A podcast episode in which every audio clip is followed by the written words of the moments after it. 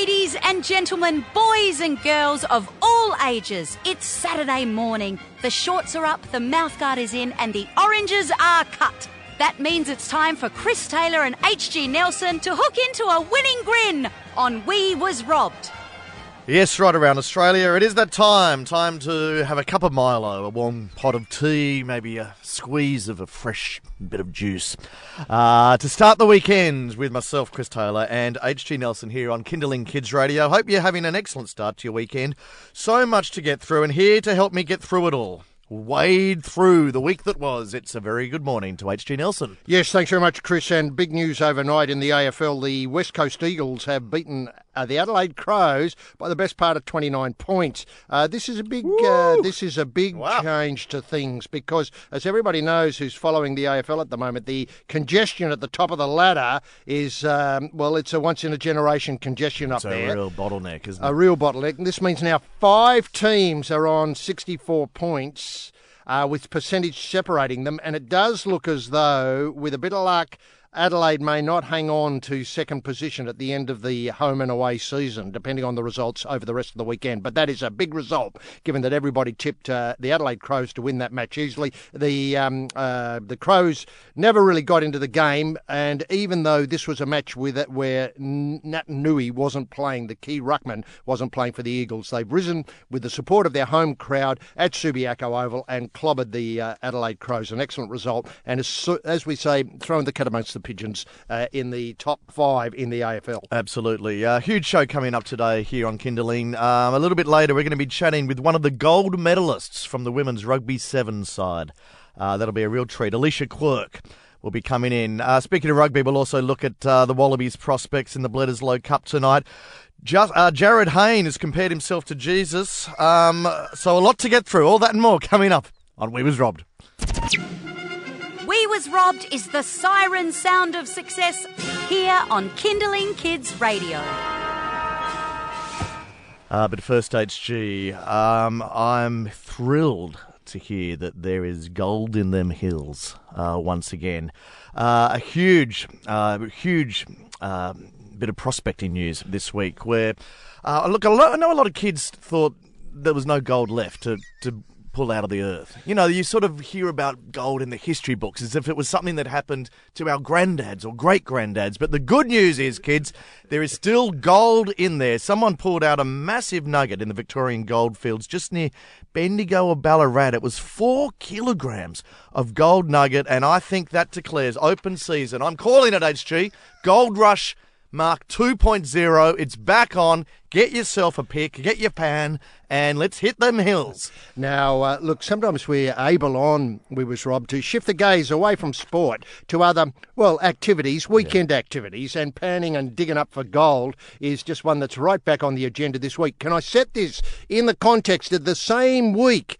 A, I think it was in Japan where a person had been, um, you know, sort of looking around for doorstops and discovered they had an odd shaped rock and used it as a doorstop, I think at their mum's place. And then as time went on, they discovered they had the world's biggest pearl. It was an odd shaped pearl. It wasn't round like you expect pearls, but the biggest pearl in the world ever to discover. So two great finds this week. One as a doorstop and one in the dirt. Is there now some poor woman who's wearing that pearl as an earring? Just like, like being weighed down on one side very heavily? some Russian oligarchs, missus.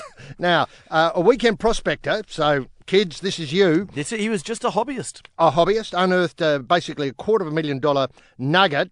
Which he first mistook for a horseshoe. How often have I done that? But sadly, it's always been a horseshoe in my case. Um, now, it's it, this is the same prospector who a week ago discovered a 2 point, 250 gram tennis ball size uh, gold nugget. Right, It's so he's had two good finds. two good finds. He worked over a section on the far southern edge of what they call Victoria's Golden Triangle.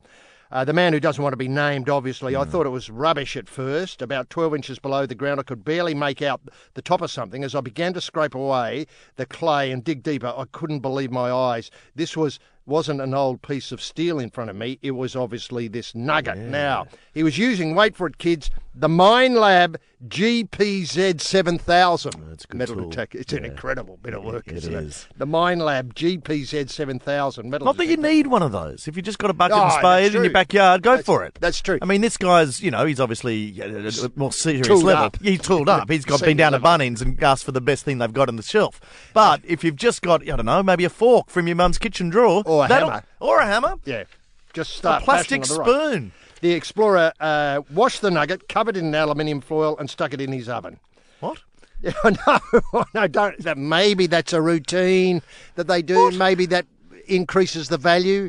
But kids, if you get Treated one, treated it like garlic bread.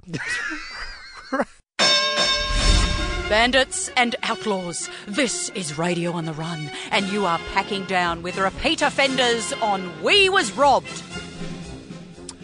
Yeah, we've got gold fever this week on uh, We Was Robbed off the back of a an extraordinary discovery uh, in the in the uh, the former goldfields of Victoria. Well, I think we can call them the, the existing goldfields. A four kilogram gold nugget was found by an amateur prospector. And and then she's just dropped the extraordinary news that he decided to put it in the oven. Yes. Now, is this a common technique for when when ex- when a kid finds gold this weekend? Do you need to heat it up, or was he planning to have it for dinner? What, what, what, why the oven technique? right, it's like catching a big fish, according to the prospector. But And that you do eat. Yes, that's right. That's Is right. it? But you do the same preparation for Kids your nugget. do not eat your gold. Uh, well, he said, well, where do you put it? Uh, as soon as he, he made the discovery, and this is the part of the story, youngsters, that I really like, he alerted his mates, also keen gold prospectors, with whom he had made a pact to split the riches from any large finds. Ashley Argon, uh, Argoon got this, and they celebrated with a couple of beers. He said he'd been searching They for put the beers in the oven too. they do. They do. and dial up to 180 degrees centigrade. He'd been searching for coins and relics and Uh-huh. gold on weekends for more than a decade. Oh, so he's He's put, some time in. Well, This is, anybody. this is a, a late payoff to a, a decade's worth of investment. Obvi- beautifully put. He must have all. He, he- took full credit to him for not giving up. I like know. I would have thought a lot of people reached year nine and thought, oh, I haven't even found a five cent coin. Maybe there's nothing in this cave, but he stuck at it, and he got his reward this Well, week. remember, once you get gold fever. Yeah, no. Now, look, um, w- once you get a Minelab GPZ 7000, you've made a fair investment. Uh, and so, you know, stick with it. Now, he's hoping to get a van and travel, continuing his hunt for treasure in far flung parts of the continent. Wow. So he's thought about it further. So The go- rather than just think the spot that he actually finally found something, go back to that. stay there. Th- th- he's on a run there. No, let's go somewhere else. Uh, the giant gold nugget is now sitting in a bank vault as a replica has been constructed and auction plans are made for it. Um, now, 2013, a five kilogram chunk was discovered near Ballarat. That uh, got 300,000 at the market. The gold dealer from Ballarat's Mining Exchange and Gold Shop said uh, Victoria was the most likely place in the world Wow. in the world to unearth a big nugget. Historically, more than 90% of nuggets over 100 ounces, that's uh, gold weight, come out of the area uh, triangled by, triangulated by Ballarat, Bendigo and Wedderburn. They're getting harder to find, but this, this one proves they're still out there. They're there. there. Now, They're of there. course, the key thing is a name for this nugget. Now, people who know these things will realise that in 1869, the Welcome Stranger, this is the biggest alluvial gold nugget, was found weight of 97.14 kilograms, so it's quite a step up from this one. Uh, now, that was found in Victoria, the value today around about three or four million. Love the name Welcome Stranger. Obviously, digger, down on his, his or her luck, uh, hits a pick into the dirt and hits the welcome stranger. In 1980, the Hand of Faith, a 27.21 kilogram ha- uh, nugget, was found by Kevin Hillier using a metal detector uh, near Kingower on, uh, well, on almost on. I could be persuaded that in 1980, September the 26th was grand final day. So a win and a nugget. Yeah, what a day. Then in 2013, five kilogram nugget unearthed. Uh, 20, 2013, five kilogram. In 2015, 2.5 nugget. 2016, the four kilogram nugget. They're out there. They're out there. Now, what we need is a name for this nugget. 0437 665 200 if you have any ideas. What should we name this new nugget? My- 0437 665 200. I've already put up the, um, that's the text line, of course, not a phone line. So if you want to SMS us your ideas, 0437 665 200. I'm going to kick things off with the garlic bread. I think uh, that's just an early idea. That's an excellent early idea, though. Um, HG, do you have any Well, to add to the I, table? I was going to say the big fish. Oh. Uh, you know, as in the prospector thought it was like fishing, very similar. Um, or Moby, like as in Ah, the, the white, whale. the whale, the one that you thought might not exist. Is it out there? He found his white whale. Um, so many ideas. What I want to know is just to go back to this oven business. I how long did he keep it in the oven? Hmm. At what temperature? And let's he had his mates around, obviously for beers. So if they were also, you know, having pizza that night, did they? St- did the nugget get in the way of whatever he was trying to cook that night? So if you're putting in a, I don't know, it might be a pepperoni pizza. Where do you move the nugget in the oven while you're cooking up a couple of pies? well, that's an excellent question. Um, look, I think, um, you know, in crime, uh, people always hide the money in the freezer in plastic bags. Do I think, well, In your day, Right. you know, crime movies, the cops, Yeah. you know, the cops are always, you know, the first to try the freezer in the fridge. That's what I write in my think- scripts anyway. You think So- this guy was trying to be one step ahead? Exactly. The freezer too obvious. If flops and fiascos, botches and breakdowns are your go, We Was Robbed is your show. Uh, with Chris Taylor and HG Nelson this morning. Where um, well, we're looking at gold and, uh, and another pastime, HG, that also seems to be coming back in vogue, and it's a beautiful one for kids to take up as we head into springtime. Exactly right. Now, we talked a little bit about fish and the comparison between fishing and gold prospecting out with your uh, metal detector, etc., and the patience that you need. Uh, remember, the person who unearthed the big one had been doing it for a decade. Similarly with fishing, but every year the Canberra Anglers Association, that's the CAA, conducts, wait for it, free, free, I've said that right, free fly fishing classes for the public on three Sundays prior to the opening of the trout season, which this year takes place on October the 1st. Now, October the 1st might be a hmm. Saturday, the same weekend as the AFL Grand Final this year. So that's a great double. The classes will be held on, wait for it, 4th of September, 11th of September, and the 18th of September. And the venue, mark this down, kids, for the first two sessions will be the lawns of the old Parliament House Wow. best use of the old Parliament House. uh, every year they have the cartoons of the year in the old Parliament do, House. they do. Excellent exhibition. Now, not a lot of fish in Old Parliament House. How's that work? well, it's opposite. Just casting practice, is it? It, it, it's opposite the Treasury building across from Parkes Place West. This is uh, for people in the area will know. The classes run from 10am till noon. Uh, members of the Canberra Anglers Association will be in attendance to teach newcomers the gentle art, the forgotten art of fly casting, and to help more experienced casters brush up their techniques. Uh, among teachers will be uh, certified International Fly Fishing Federation caster who can teach both basic and advanced tech casting techniques. So it's a hell of an opportunity. Classes are free, open to all people, kids and women and men, all particularly welcome. Imagine Dad on Father's Day going down to learn how to catch a fish. All gear supplied, but people can bring their own rods if they have one. Uh, obviously, if you're outdoors, remember you know bring your sunscreen and sunnies and hats, etc. Also sausage sizzle, sizzle etc. Now the last Sunday, the third class, this is on the 18th, is going to be held at the privately owned Kungla Lakes uh, So you're area. finally getting near some water. Exactly, where there are two large uh, lakes stocked with fish. Participants can tens- then test their newfound fly casting skills on the real thing. And these are hungry, they're starving, they just want to jump at a uh, fly, these rainbow and brown trout in the Kungla Lakes. A great experience, obviously. Need more information, go to canberraanglers.com. It seems there's a lot of uh, a lot of emphasis on casting, not much on catching. No, now this Now- is the key is casting. How important is casting? As I understand it, it's the key to it all. Well, it's certainly I've I've seen I've certainly been out fly fishing a few times, um, and you can I can happily spend a whole morning just casting and never actually just just putting my line in the air in that lovely elegant loop as it slices the the air, and never actually put it in the water.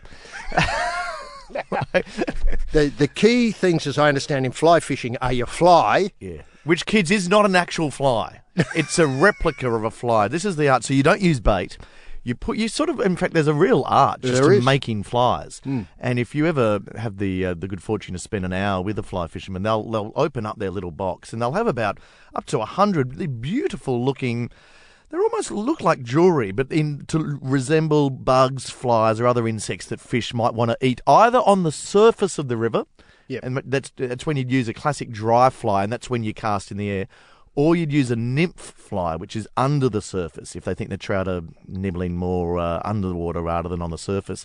And in that case, you'd use well, a nymph fly is basically the same thing as a dry fly, but you don't bother with the big swing in the air. You just throw it in, and you put a couple of sinkers on your line, so the line goes down to the level where the trout are, are hovering.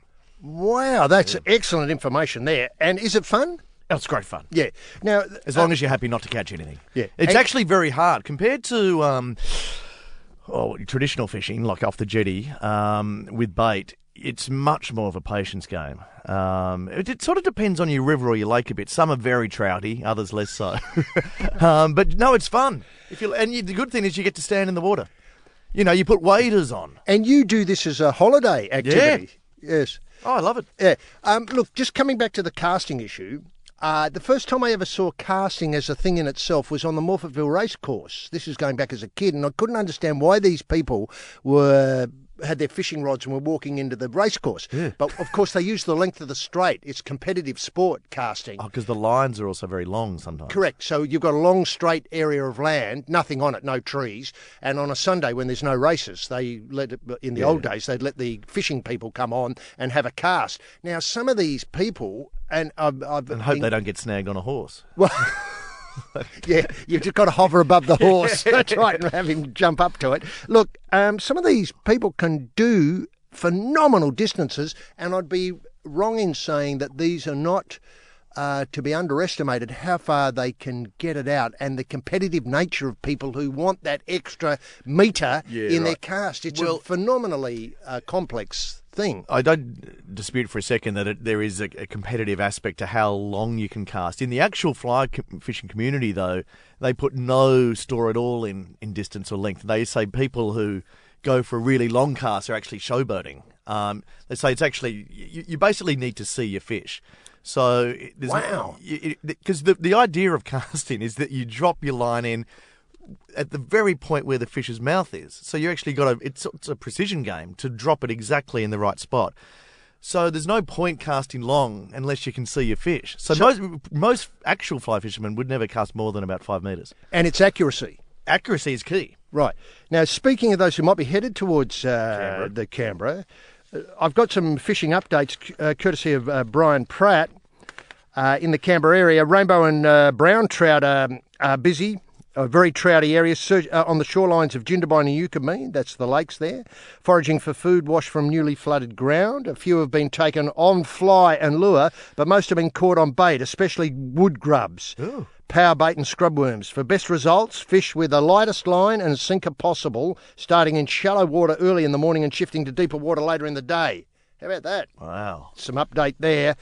Concentrate where possible on small streams flowing into the lake. Recent hotspots include Seven Gates, people in the area will know this, Braemar in Eucumbene, Hatchery Bay, and Creel Bay in Jindabyne. So that's a great update there from Praddy, and those places are very, very trouty. Oh, they are trouty. Now, as to you've done a lot of fishing in your time, uh, competitively and recreationally.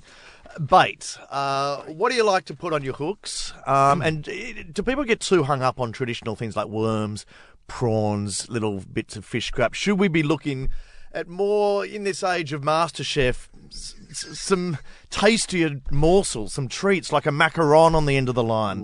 Because fish might want a change of diet. Maybe they want a treat. Maybe they want a croquembouche. Or s- Duck à l'orange. Look, what would Zumbo put on his hook? yes. How's that show going, by the way? I don't know. Um, Would have done a lot better if they promoted it more during the Olympics. My great experience of fishing is fishing from jetties. Uh, so the Edithburgh jetty and uh, Yorke Peninsula, I know that very well, where you Uh, can get a lot Australia. of bream. South Australia, a lot of bream off the jetty in the old days. And I tried when I was a child to uh, completely clean St Vincent's Gulf out of fish. Uh, there weren't many fish left in St Vincent's Gulf when I got there, but um, it, mainly I went after gar, uh, garfish, which is is surface, excellent eating fish It is. and a surface fish, and so you put a float, let the float drift out, very um, very short piece piece of line after the float and let drift out off the jetty. And um, now bait that would be uh, usually I think we were using some sort of uh, sea crustacean bait, like uh, uh, um, some sort of um, mussel or, a- yeah, cockles. I think it was cockles. Yeah. And If we got stuck with not catching any fish, we could always eat the bait. yeah, now we've had a text in here on this is the question that uh, we're running all day here on the We Was Robbed text line um, to name the gold nugget uh, that's been found this week in the Victorian goldfields. Uh, now Adrian's got in touch. The Phelpscrement. The Phelpscrement. That's fantastic. As a lovely tribute to the star of the Rio Games, I yes, presume. Yes, Uh, gold. go- exactly. Yeah, it's all there. It's there. Well, this is, well, now that we know there's gold there, maybe we can send our Australian swim team to get the gold they missed out on in Rio. This is a colouring in book without any pictures or coloured pencils. This is We Was Robbed. Now, uh, look, at last, well, this is a dream really of mine as, as an AFL Hogwarts is being established. And the brains behind the AFL Hogwarts is Alex Rance, the well known and silky skilled defender for the uh, Richmond Tigers. I think Rance is maybe into his last year or his final years of his career, very stellar career. And he's setting up an AFL school. He's setting up an AFL school. He, it, well, the idea came to him late last year when he and a long-time friend were talking about the school days, and um, they were, as you do, I suppose, footballers don't talk about footy anymore; they talk about school days. And Emma Quayle got this for the Age in Melbourne. Uh, they said there were times when they felt disengaged, and they weren't learning as much as they could or should have been. Now, I thought that was the role of the student to feel disengaged Yeah. and feel as though what they're learning is what the parents felt as though, or the teachers felt as though was useful to them to Yeah, learn, yeah. rather than what they should be learning no, to no, prepare no. them. Yeah, no. your school's So- doing something wrong if they're engaging you. correct, correct. Uh, from there, they started to wonder: could they create their own school? Uh, that was the end of last year. talking and- a traditional school with subjects like maths, English, Yes, geography, but And- with a bit of AFL on the side. Yes, Or well- AFL heavy syllabus and then maths on the side. Well, I think probably the rules of AFL, uh, you Could know, be- history of AFL, uh, AFL culture, which is such a big topic these days, and so on, plus maths and science as well. And would the maths syllabus be tailored to AFL? incorporate AFL? So, like problem solving, uh, one Yeah. one side runs on the field at eleven thirty six, the other side runs on at twelve forty two. If they're running at five kilometres per hour, what at what point in the MCG will they meet? Is that sort of problem solving? Okay. I'd go simpler than that. Points difference. One side has 23 12. How far ahead are they if the other side's got 9 6? How many behinds do Yeah, they need right, if they want to win the game? Yeah, that's right, that sort of stuff. Uh, now, this is described as a hobby for Alex. Oh, I don't think And- education's a hobby. and- It's grown into much more than that. Um, wait for it. Listen to this. He and two business partners have rented space for two classrooms in Essendon. Hmm. Oh, Lord, Essendon, why would you go there? what happened to Richmond? Essendon, well, Essendon's got a good wave pool, doesn't it? What, what's, yeah, yeah, true. Which is ready to go to the start of next year as the school. They're close to appointing their first teacher, securing access to an oval and a gym. They've had around 60 expressions of interest in what's known as the academy. Via, they've got a website, they've got prospective students, parents, everybody's going gangbusters. We're planning to start with one class. They were planning to start with one class, but now they think they might go to two. There's been interest in people coming from Tasmania, South Australia, and Western Australia. The academy will be largely focused on football. Ah, there we go. That's Rance's ex- area of expertise. You'll need to be playing to get in. I don't like that at all. no. No, you go to learn, then you play. Or the If, other if you're around. already playing, you don't need to go to school. exactly, exactly. You'd be. This is just, you know, it's just madness. Really thinking. What, you, what years? Ah, now that's a good question. 11 Wait and 12, or- 11 and 12. Rance knows he won't be attracting the top kids in the draft, but he likes to think the school might help someone get onto a rookie list or be picked up higher up the order. He's had the Tigers high performance coaches on board to design and deliver strength and conditioning program. Uh, the students will add to what he calls a digital CV, documenting their physical development. Uh, the school will take in years 11 and 12, graduate with a Victoria Victorian Certificate of Applied Football. Oh, so Uh, you don't get a VCE. No, you do. You Uh, do as well? yes, you but you're on top of your VCE, you get a VCAF. That's right. which I've never heard of. Have they just invented that? They Does have. any other school offer the VCAF? no, I just I don't think up. Wesley or Melbourne Grammar. Now, a friend of Rant's uh, workshopped the idea, and somebody's in uh, charge. They've got three main roles here. They've got in charge of development and delivery. The school's going to be paperless. Students are going to work on iPads. Paperless? And wait for it, this is incredible. We've done a lot of research into attention span of kids, and it's getting shorter and shorter. He doesn't explain why it's getting shorter and shorter, but that's another issue. We need punchier delivery and more videos, shorter sessions. We want more engaging. As he works out, he thinks all lessons will be five seconds long in the future. And they'll just go from one topic to the next. Now, they just get started, maths book open, that score again. Now we're on to physics. yep. You know, the physics of the kick. Um, so they, um, you know, help us say it's all Alex brainchild. He says we can do this. teachers at this school? Actually, Well, they're just starting- video, videos of like five second videos of a physics tutorial. Yeah. That's right. From Harvard. Yeah, off YouTube or something. Then uh, the kid gets bored, moves on to a biology video, five seconds. Dissecting a frog. Yep. The extension of all you Or could do in Jane physics. Austen's Ah, Pride and Persuasion. Prejudice, yeah, that's right. Pride and Prejudice, five second video, move on. That's right. And all you could get in five seconds in physics is the extension of a spiral spring is directly proportional to the load acting on it unless the elastic limit of the spring is exceeded. Bang, you're on to the next thing. Yeah. Now, Rance has split the ideas into three basic modules. There's education, passion, I'm not sure about that in school, and personal. Now, this raises a question, uh, is it co-ed? Ooh. Question mark. I don't know whether it is or not. yeah. The first, the basics, English, maths, and so on. The second one about getting kids to think about what they care most about, obviously football. Football.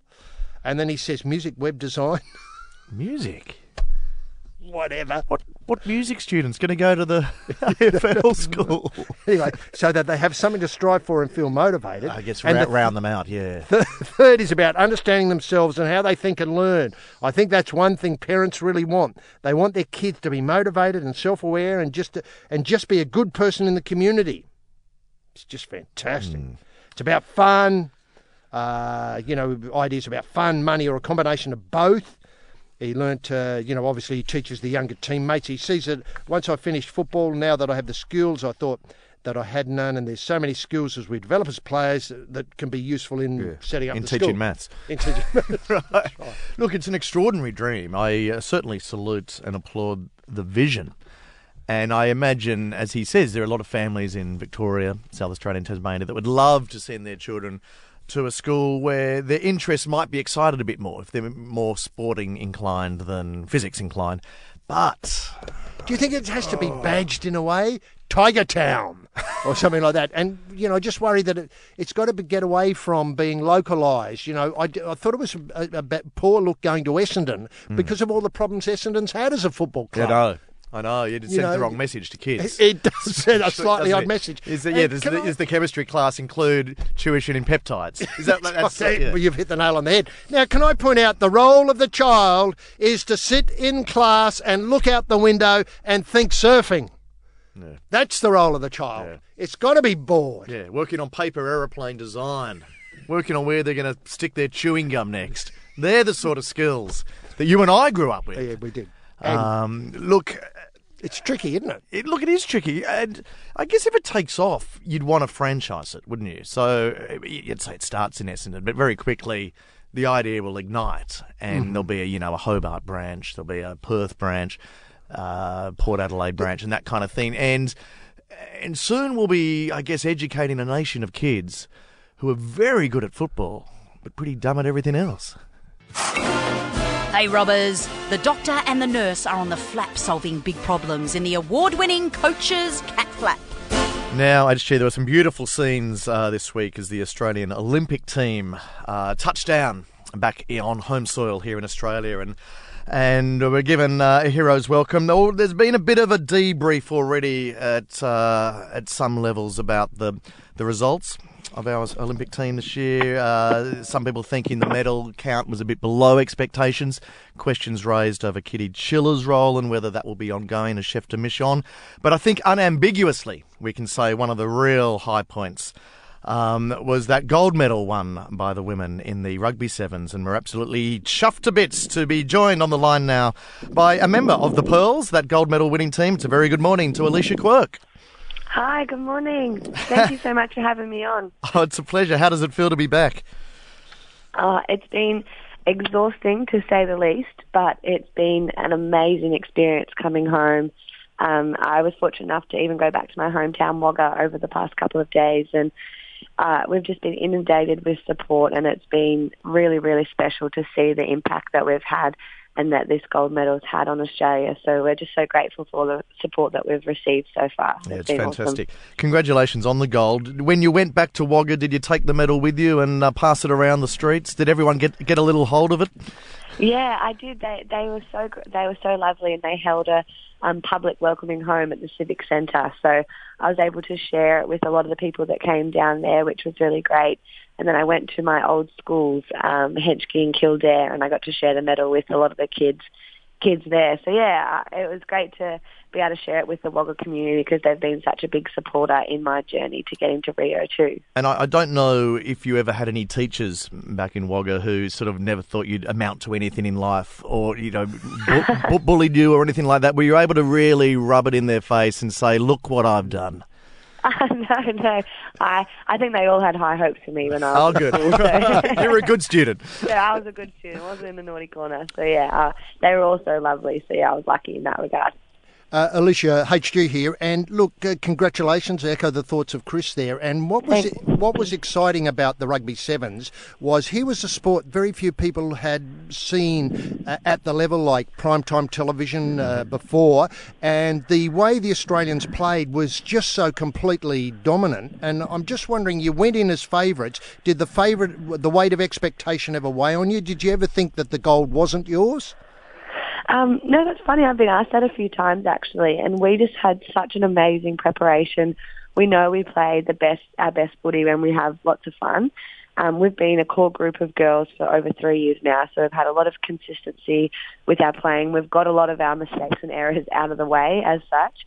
And before the game, we were singing, dancing, laughing, like just really pumped up and ready. And I just knew that we were on, we were on song, and our whole tournament we played such great football and we've always tried to play like such a fast, exciting, and a really great brand of football that people want to watch. And so it was really awesome to hear that people had seen it for the first time and that they loved it. They that they oh. really felt a connection with it, and that it was exciting, and that they were cheering and yelling at their TVs. And so that was really, really great, as well as obviously winning the gold medal too. But to hear that kind of reaction after, and I feel like now we've got a few a few more fans for life. So that was Uh, I think that's absolutely accurate impression of, especially uh, getting up and watching the, the the grand final against the arch Yeah. enemy, and Yeah, and the then rivals. the one rivals, after again. Yeah. and then the, the collisions, which are, are something that um, the, the the two things that caught my eye were the way of seeing the game, how it unfolded, and how you took advantage of mistakes here and there. But the collisions between the players is that was that something hard to get used to? Yeah, originally when I played touch football, I had never tackled, no idea what rugby was until, you know, four years ago. And that was the biggest point for me. I knew I could run for days and I could pass the ball really well, but I never ever tried to stop someone running full pelt at me before. So that was a lot to get your head around and especially I was a lot smaller when I first started. So there was some big girls that were smashing me. Um, but it's a it's a mentality kind of thing, and you know that um, we're like a we're trying to be like a brick wall, like a, we're like a defensive wall that we don't want anyone to come through because we're like a family, connected like family. So you know you put your body on your line for your teammates and for the other girls because you don't want to let anyone down. And and um, yeah, the the, the physicality um, is really good, but it's you know like it's such a like good part of the game too because we stood up and we were really physical as well and it was such a good spectacle for um you know people to see these really fit feminine girls smashing each other and having an awesome time doing it it's not just Ronda Rousey who you can watch. No, it's not, it's not. Now, it's interesting you mentioned you've only been doing this uh, for a short time, and I got the feeling that's the case with a lot of the um, players in the side. I know Ellia Green was formerly a track Yeah. athlete, and she came across. Am I right in thinking that the squad, to some extent, was almost like an Ocean's Eleven style? Dream team of people where the scouts go out looking for people with various skills and then get you all together to learn the sport as one? that sums it up pretty perfectly. yeah. Um, we all came from a variety of different backgrounds, and our coaching staff they picked, you know, players that not only had great athletic ability and skill, but actually were had really good culture about them and were really team orientated. And we've come together really nicely, and we've been training really, really hard, learning all those technical areas of the game, where so that we could excel in all the other areas that we brought to rugby. So like Ellie is like her speed and then Chloe Dalton's from basketball. So her ability to jump in the air and her kicking on her restart receptions is phenomenal. So all we had to do was learn how to tackle and, and be good at the ruck. So our coaching staff's done a really good job with that. And yeah, it's kind of like a dream team, just plucked out Well, all the is. best and all together. And it we might worked. even do handball next Olympics. Who Well, knows? this I th- think you, you've got you've got the rugby one in the bag. So yeah, well, you, you should look at other sports. Maybe the modern pentathlon. You could take Yeah. on five sports in one event. I'm I actually so in awe of her. Chloe is an amazing athlete, and we, we couldn't imagine doing all different things like that. So, ups to her. But it just shows how how um, good omens came out of Deodoro Stadium because we, won there and then she won there oh as well. right, yeah, Mm. yeah, great. I was just wondering. Obviously, our um, the Wallabies are having a yeah, slightly tricky time um, against the uh, the All Blacks in the Bledisloe Cup, and they meet again tonight. I'm wondering if there's any thought to sort of taking the same approach with men's rugby as what obviously worked so triumphantly in Rio with the women to sort of deliberately headhunt people from various different sports to get this dream team happening in men's rugby. Yeah, I definitely think 15s is a very different style of game to sevens, um, and especially like it takes a like if you don't have those basic skill sets, like a lot of us came from touch football, where the passing, the vision, the game sense and knowledge um, that came naturally to a lot of us, and I think that's really crucial in 15s because there's a lot more people. The technicality of the game is um, a lot harder to break through and find gaps. So I don't think it might work just as well. That you, that they can try. Up to them if they want to try. Um, but I think the the Wallaby boys that they're they're going to get there. They they've got so much pride, and they obviously would have been really disappointed in what happened last week. And I know that they'll get there eventually. It took us a long time. It took us you know four or five years. We were coming seventh in 2012, and we just had to keep working really really hard Right. up the ante. And then look what happened now, when we all had one dream dream that we achieved and worked really hard for together. Alicia, uh, two things uh, compare and contrast here is is the Fijian men's team won gold, and Yeah. obviously there are similar scenes in right across the South Pacific when Fiji won its first gold medal through uh, the rugby sevens. But two things that I know about the Fijian team were that they the coach said no mobile phones when they go Yeah. to play, and very strict about the diet. Um, apparently, the enthusiasm for the fork was a drawback in the Fijian preparation. Now, did your team put any, you know, did the team put any caveats on itself in, say, those areas, those sort of hidden areas? Yeah, we actually had um, we limited ourselves to social media, so we didn't post anything in the lead up. We said our goodbyes um, when we first got in. We got into the village, um, and you know we thanked everyone and like asked them to respect our time to just focus on our job. We're still obviously able to use our phones and contact our family because family is really important to us, and that's what drives us to you know be better. Um, so we did those things, and then we did a, a hundred days ripped for Rio. So we were really strict with our dieting and cut out um, all the bad all the bad things and really focused on getting our bodies, which are our tool, um, 100% right to perform. So we were pretty much the same as the Fijians. No social media, no phones, and then yeah, watching your diet. And oh, your partner is a, a Waratah, plays for the Waratahs. Yeah. Well, what are your conversations like about, given that the Waratahs didn't go so well, you've done really well? Do, do, do you go to each other's games and sort of pick faults? And No, No. yeah, we're both really, really supportive of each other. I'm kind of grateful that the Waratahs didn't do so well because that meant that Matt could come over and watch me, as oh. bad as that sounds, as selfish as that is. But it was really, really great to have him over in the stands with all my family and friends too. And he's such a great support for me and it's really easy to be able to bounce ideas off each other or talk about things and he's helped me a lot with my kicking and, and things like that and I obviously offer a lot of advice where I can but obviously not taken so much. um, but yeah, it, it's really great having that relationship with him. And um, obviously, um, you, you would have seen in the news in the lead up uh, to Rio, Jarryd Hayne tried to knock on the door of the men's um, Yeah. F- Fijian squad to get a Guernsey to fulfil his dream of winning a gold medal. When that fell over for him, did you guys get a knock on the door with Jarryd offering himself to maybe drag up and be a member of the Pearls? I'm really surprised that he didn't. I thought, I thought that he would, but he didn't. Um, I think he might have realised how actual physically demanding and challenging the game of sevens was, and that he couldn't even have a crack in, in any team, um, regardless of, of the gender. So yeah, we didn't get a call from him. now, Alicia, what happens next? Um, you, you've got obviously got the gold and a well-deserved rest, I hope. But but, but where does it go to from here? Is it likely that, that the squad could stay together and tour around? I mean, I'm never sure exactly. I know there's a big day planned. I think early next year for women's sevens in Sydney. But um, where, where, how, how, do, how does your life un, unfold from here? Um, it's it's literally like next job. We've ticked that box and move on to the next one, and we've got the World Series starting in in December, and then everyone's super pumped for the Sydney leg. To be able to play on home soil is just indescribable, and so we're really amped to be able to do that. So I think that'll keep a lot of people around, um, and you know now that we've got one gold, that taste and that feeling, and how amazing the Olympics experience was. Like there's a fair few girls that are really young and our squads have been, you know, had so much fun these past four years that we're going to go again and want to do it again in Tokyo. And, Totally. and then also with the Commonwealth Games in the Gold Coast too. A lot of the girls are from Brizzy, Queensland area, so to be able to play there and bring home a gold there would be phenomenal as well. So pretty much the plan's just more rugby. Yes, and and can I just uh, before Chris has another one, can I just ask: Is it possible that you would be able to make a career of this? And when I mean a career, earn money that you could change for milk and bread at the corner store. yeah, so we've been professional full time from the um, contracted to the ARU from 2014. Okay. So I can buy bread and milk. I'm good with that.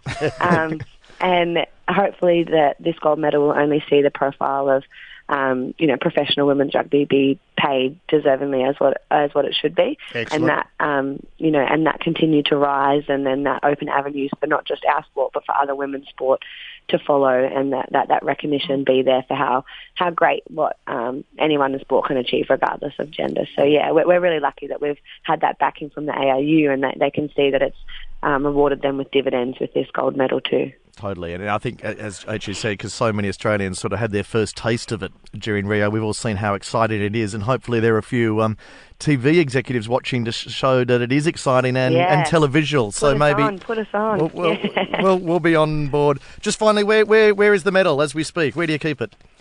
I I actually just um, returned home from Wagga, like from the airport, so I've had it out showing some some of my boyfriend's cousins that are here. So it's on a few of their necks, I think, at the moment. It's like a new mum who's constantly showing their new child. You've just constantly know, got it that's out. what I feel like. I'm like, here's my baby. Look at it. It's so great. Look, we can't emphasise enough how proud we are. It's, it was so Thank you. thrilling to watch Fantastic. um, Aussie get that early gold at Rio, and it's a huge uh, fillip for um, rugby and women's rugby in particular. So, on behalf of all of us here at Kinderling, congratulations. Thank you so much. I really appreciate you taking the time to have a chat. Our pleasure. Have a great weekend. Okay, thanks. See Bye you. now. Bye. We are all on the same page, but it's the wobbly page stuck to the bottom of the wobbly boot on We Was Robbed. On behalf of HG Nelson and myself, it's been an absolute pleasure to have your company. Uh, feel free to go screen free anytime this week. Uh, everyone here at Kinderling is doing it, and we'll be back at the usual time, uh, 8 o'clock next Saturday morning. But as always, it's been an absolute treat to have your company, and we'll catch you again next week. Have a great week, and bye now.